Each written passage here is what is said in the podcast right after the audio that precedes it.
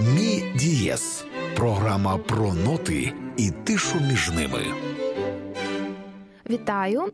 З вами програма Мі Дієс. Я музикознавиця, музичний критик Люба Морозова, і ми знову говоримо про звуки та тишу між ними. Продовжуючи тему от, історії музики ХХ століття, е, ми власне переходимо з країни до країни. Минулого разу ми говорили про Францію і про Клода Дебюсі, і говорили про те, як на Клода Дебюсі вплинула російська музика. В першу чергу це був Модест Мусорський, без якого не було би так званого музичного імпресіонізму. Е, тепер ми повертаємося знову до Росії, і не лише тому, що власне Клод Дебюсі вже вплинув на низку російських композиторів, а ще й тому, що от саме на початку ХХ століття дуже багато таких важливих подій сталося саме в Росії. І зрозуміло, що е, революція 1905 року вона вплинула е, на творчість е, багатьох російських композиторів того часу. Сьогодні ми поговоримо про те, як це відбулося. В цей час на заході якраз такий певний штиль, тобто ми бачимо Е, сплеск наприкінці 90-х років 19 століття, а потім вже е, справжній авангард, який з'являється у 10-ті роки, е, і пов'язаний не в останню чергу з ім'ям Ігоря Стравінського. От Стравінського ми сьогодні теж торкнемося, тому що власне про Стравінського десятих неможливо говорити без тих впливів, яких він зазнав у нульові роки, в першу чергу в Росії, а також в Україні. Про український слід ми також поговоримо, а він е, досить серйозний. І для того, щоб розпочати цю розмову, я думаю, що достойним таким претендентом буде Костянтин Лядов, це російський композитор кінця 19-го, початку 20-го століття. Е, композитор, який написав е, дуже цікаві симфонічні картини і е, який в першу чергу е, надихався казковим світом е, російських казок. Але от е, у 1908 році він пише твір, який називається Чарівне озеро, і е, його програма е, дуже довго народжується, нібито з російських казок, але власне такого опису саме озера Лядов ніде не знаходить. Бо за його висловом в російських казках е, забагато дії е, і замало власне рефлексії. Тобто людині ніколи е, зупинитися і подумати, а що вона робить, і озирнутися довкола, що там відбувається. А от власне це озеро, ну кажуть, що нібито були прототипи реальні в природі. Він бачив такі озера, які його надихали. Але це от чарівне озеро, і воно пов'язане, мені здається, з естетикою імпресіонізму. От ви почули чуєте, наскільки цікаво, от, власне, сонористично вибудовується ця партитура. Тобто сонористика це той е, розділ, скажімо, музичної теорії, який пов'язаний власне з красою самого звучання, без там прив'язки до певної мелодики, до гармонії. А от просто коли ми сприймаємо фарби оркестру, це і є власне сонорика. Так от щодо фарб оркестру, е, Лядов дуже любив цей свій твір. І е, от зараз процитую, що він про нього казав: е, який він картинний, чистий, з зірками і таємничий в глибині, а головне без людей, без їх прохань та скарг. Одна мертва природа, холодна, зла, але фантастична, як у казці. Ну, от якщо ми порівняємо це з тим, е, як змальовували природу французькі імпресіоністи, то ми побачимо навпаки там більше теплих фарб. Принаймні, коли ми з вами говорили про е, після полуденний відпочинок фауну, ми говорили про цей сонячний теплий день. Тут навпаки е, холодна російська природа. Але дуже-дуже красиво. Отож, слухаємо Костянтин Лядов Чарівне озеро 1908 рік.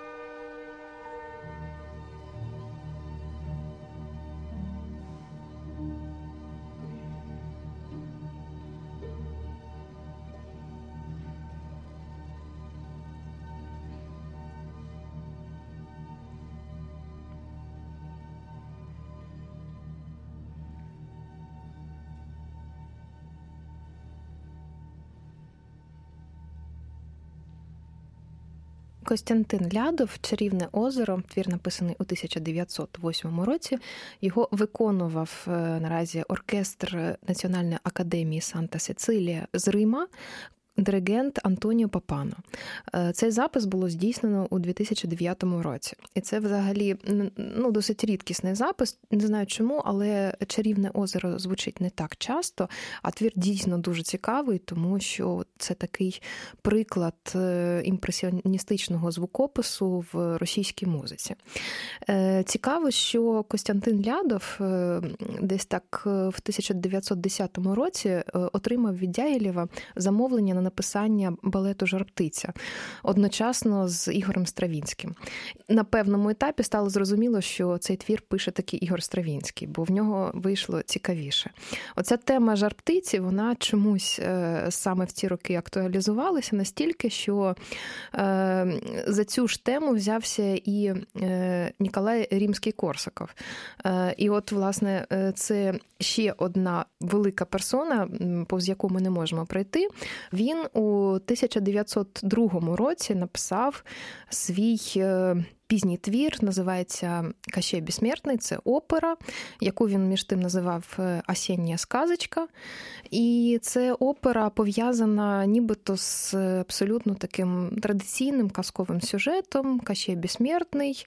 Але от за цією казковістю у той час е, сучасники вбачали власне реакцію на політичні події. І е, коли у 1905 вже році відбулася власне ця революційна ситуація, то студенти е, захотіли знову поставити цю оперу для того, щоб е, зібрати гроші постраждалим сім'ям. І коли власне е, мала відбуватися друга вже постановка у 1905 році, поліція її зірвала, і постановка не відбулася, тому що ну я думаю, всі розуміли про якого кащея безсмертного тут ідеться. Ситуація повторюється. Я думаю, що опера Кащей безсмертний була би актуальна і сьогодні про правителя, який ніяк не може зійти з арени. І от, власне, тоді це так само було не тільки цікаво, але й страшенно актуально. Римський Корсаков у цій опері, окрім того, що власне пародіює певні е, політичні тенденції свого часу, е, також залучає дуже цікаві оркестрові знахідки. І от одну з них ми зараз послухаємо, бо я думаю, що вона знову ж таки напряму пов'язана з імпресіоністичними тенденціями. Це буде сцена сніжної фортовини. Е, ми тут перейдемо з першої картини до картини другої, тобто з того моменту моменту, коли Кащей Безсмертний викликає хортовину сніжну, до того моменту, коли Кащеївна сидить біля озера і думає про Івана Царевича. І ось цей перехід ви відчуєте е, дійсно, щоб побачити, а що таке є звукопис в опері. Бо настільки е, зрозуміло, що ось тут заметіль, а ось тут вже квіти і весна, от що дуже зрозуміло, що власне таке і є е, зображальність е, в оркестрі. Е, Качей Бісмертний, 1901-1902 роки написання Ніколай Римський Корсаков.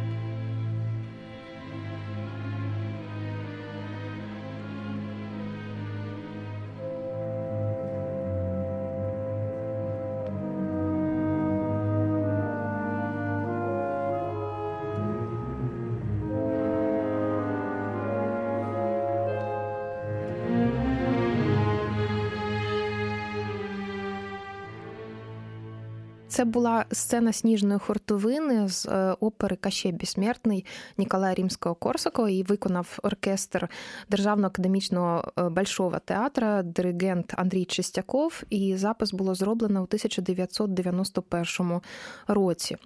От, Говорячи про Ніколая Римського Корсакова, ми говоримо не лише про російську історію, але й про історію українську, тому що власне його учнем був основоположник української композиторської школи. Це Микола Лисенко. Також у нього навчався Яків Степовий, Федір Якименко. Але загалом е, римський Корсаков мав близько 200 е, учнів, серед яких відомі композитори, диригенти, е, музикознавці, і він вплинув не лише на розвиток української та російської музики, але, зокрема, і італійської музики. Бо Оторіні Распігі був його учнем, і про те, що написав Оторіні Распігі вже в 10-х роках, про його чудові симфонічні поеми, ми ще поговоримо. От, а от зараз треба торкнутися іншого його учня, який має як українське, так і польське коріння. Це Ігор Стравінський, людина, яка власне тісно була на початку свого життя пов'язана з Україною. По-перше, його батько він спочатку був е, солістом Київської опери, вже потім Петербурзької опери. По-друге, Стравінський е, ще з дитинства проводив кожне літо в Устилузі е, на Волині, тобто в українському селищі. І починаючи з 1896 року, він не лише проводив той час, але, скажімо, надихався як природою, так і музикою цього краю. Цікаво, що після свого одруження він взагалі переїздить в Устилух, і саме тут починається його серйозна оркестрова творчість. Перші твори Стравінського написані саме в Україні. І взагалом музикознавці е, говорять про те, що близько 17 перших творів було створено саме в Устилузі. От один із них е, твір називається Феєрверк. Це така коротка симфонічна замальовка, був написаний у 1908 році. Е, він пов'язаний е, з. Одруженням доньки Ніколая Рімського Корсакова, бо цей твір писався якраз на е, її весілля. От ми зараз його послухаємо, а потім я розкажу про власне те, чи дістався він до весілля доньки, чи не дістався.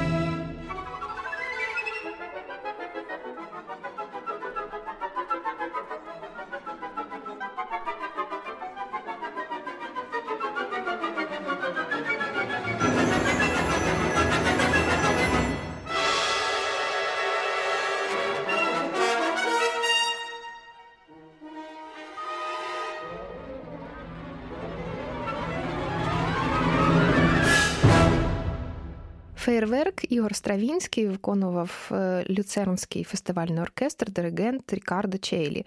Це запис 2018 року, зовсім зовсім свіжий.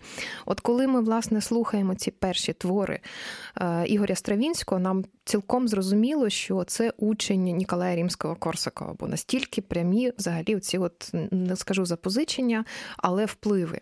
Цей твір писався на одруження доньки Ніколая Рімського Корсакова, але він не дістався адресата, тому що через кілька днів після її весілля Римський Корсаков помер. І, власне, це було для Стравінського, як не дивно, величезною втратою, настільки, що він е, усе залишив і поїхав е, в Петербург е, з Устілуга. Ця подорож тривала два дні. Потім, коли він повернувся додому, він одразу сів писати новий твір, який називався Поховальна пісня. І він писався на смерть Ніколая Рімського Корсакова. Цей твір довгий час вважався втраченим. Тому що у 17-му році власне е, горів е, архів, і нібито втратилася ця партитура. Твір знайшли зовсім нещодавно, у 2015 році, коли перекладали е, речі з однієї кімнати до іншої в Санкт-Петербурзькій консерваторії, помітили і оцю партитуру. Власне, її вперше зіграв Гергієв, а потім вже був. Е, було виконання Саймоном Ретлом з Берлінським філармонічним оркестром. А це вже знову таки Люцернський фестивальний оркестр виконав у 2018 році. І я думаю, ми фрагментик цього твору послухаємо для того, щоб е, подивитися на цей стиль раннього Стравінського і, власне, можливо, вперше почути цей е, забутий твір. Поховальна пісня 1909 рік Ігор Стравінський.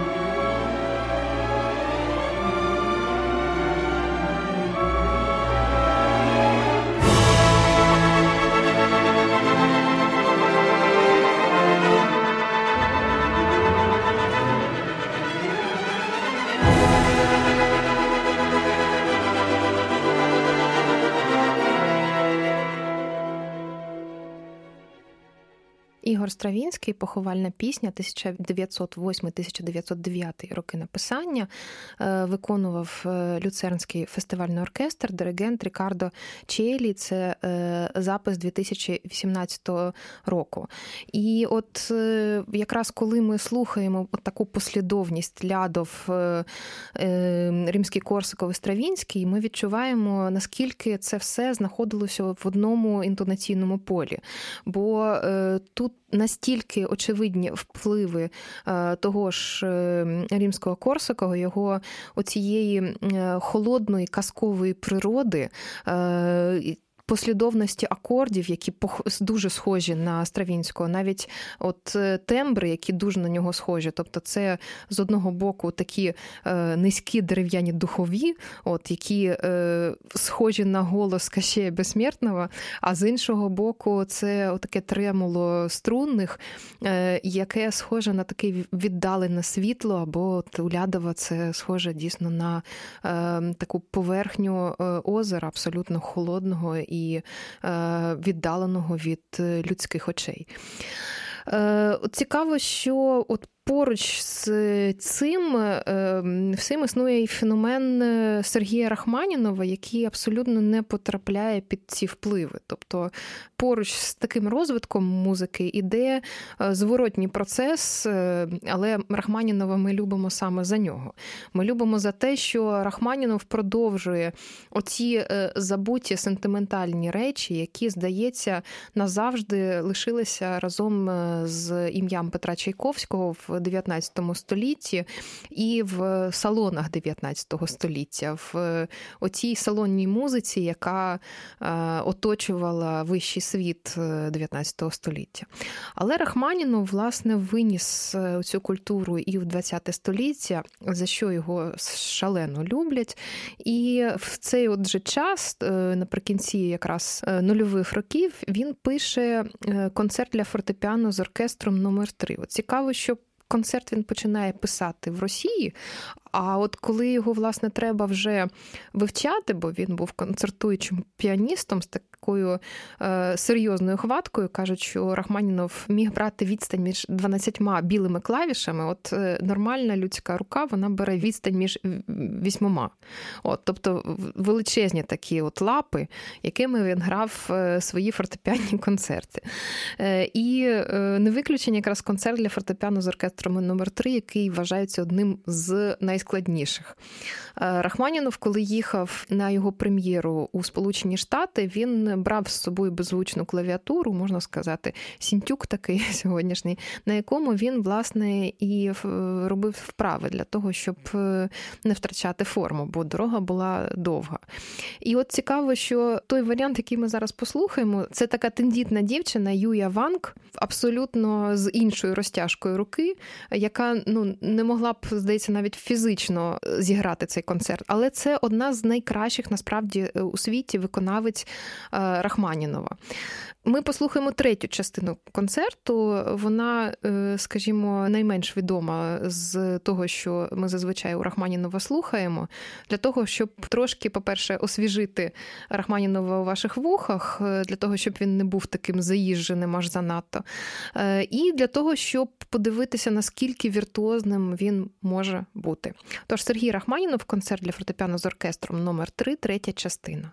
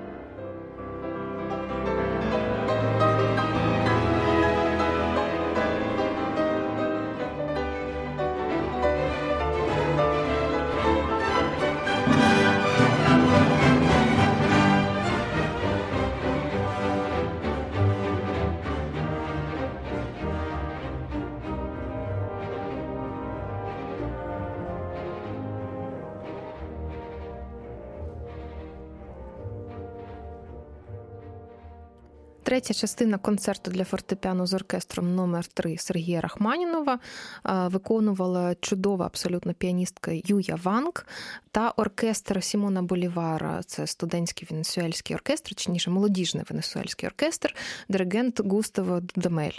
Запис був зроблений у 2013 році. Ми, власне, от поговорили трохи про нульові е, роки в Росії, про початок ХХ століття і про те, які е, музичні впливи сформували Ігоря Стравінського, е, як паралельно розвивалася трохи інша музика. І от наша розмова була б неповною без того, щоб ми нічого не сказали про Олександра Скрябіна. Бо, власне, Скрябін якось лишився такою тупіковою гілкою. Після нього особливо не було вже послідовників, е, при тому, що його ідеї почалися відроджуватися е, наприкінці вже ХХ століття, починаючи з 70-х років. І ці ідеї при цьому ніяк не були пов'язані вже з ім'ям е, самого Скрябіна. Тобто вони якось паралельно абсолютно ці історії виникли. Е, вони виникли вже у Франції в 70-ті роки і пов'язані були з так званим спектралізмом. Ми вже трохи про нього говорили. Е, про те, що е, спектралізм він засновується на спектрі звука, і цей спектр добре видно, якщо ви користуєтесь комп'ютером, ви можете подивитися, як розкладається звук. Власне, з комп'ютером і співпрацювали вже ці композитори 70-х років. А Скрябін це робив без комп'ютера, і е, у нього якраз е, його останні твори пов'язані з е, так званою містерією.